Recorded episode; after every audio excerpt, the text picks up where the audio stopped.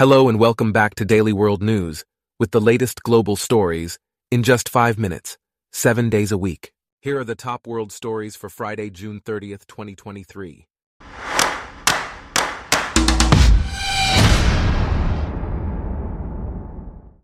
Today's episode is brought to you by Blogcast, your personalized audio feed, available on iPhone and Android.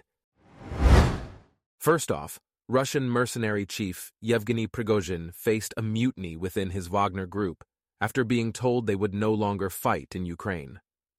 This decision came as a result of Prigozhin's refusal to sign contracts with the defense ministry, leading to accusations of treason.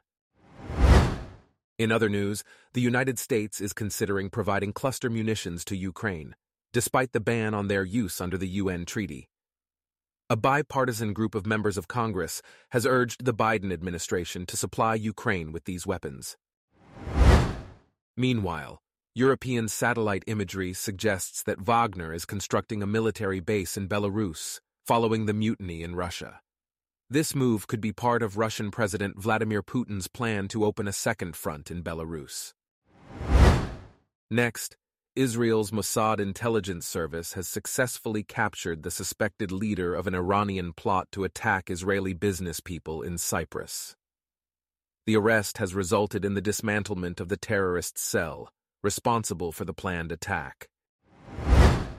In a separate development, the U.S. Army Corps of Engineers and Puerto Rico's Electric Power Authority have initiated a decade-long project to rebuild the Guajataca Dam, which was damaged by Hurricane Maria. This project aims to provide water for crops and potable water for over 300,000 people. Moving on, a Slovakian anti-corruption official has been arrested in connection with an investigation into corruption within the Agricultural Payment Agency. This agency has a history of facing allegations of financial misconduct. Meanwhile, tear gas was deployed at a march led by the mother of a 17-year-old boy who was shot by French police. The officer involved in the shooting is currently under formal investigation for voluntary homicide. Also, South Korea has implemented a new law that formalizes the international age counting method. This change will impact how people's ages are calculated for most public services. In another development, Hong Kong's pro-democracy online citizens radio station will cease operations due to the dangerous political situation and the freezing of its bank account. This closure is seen as another setback for media diversity in Hong Kong.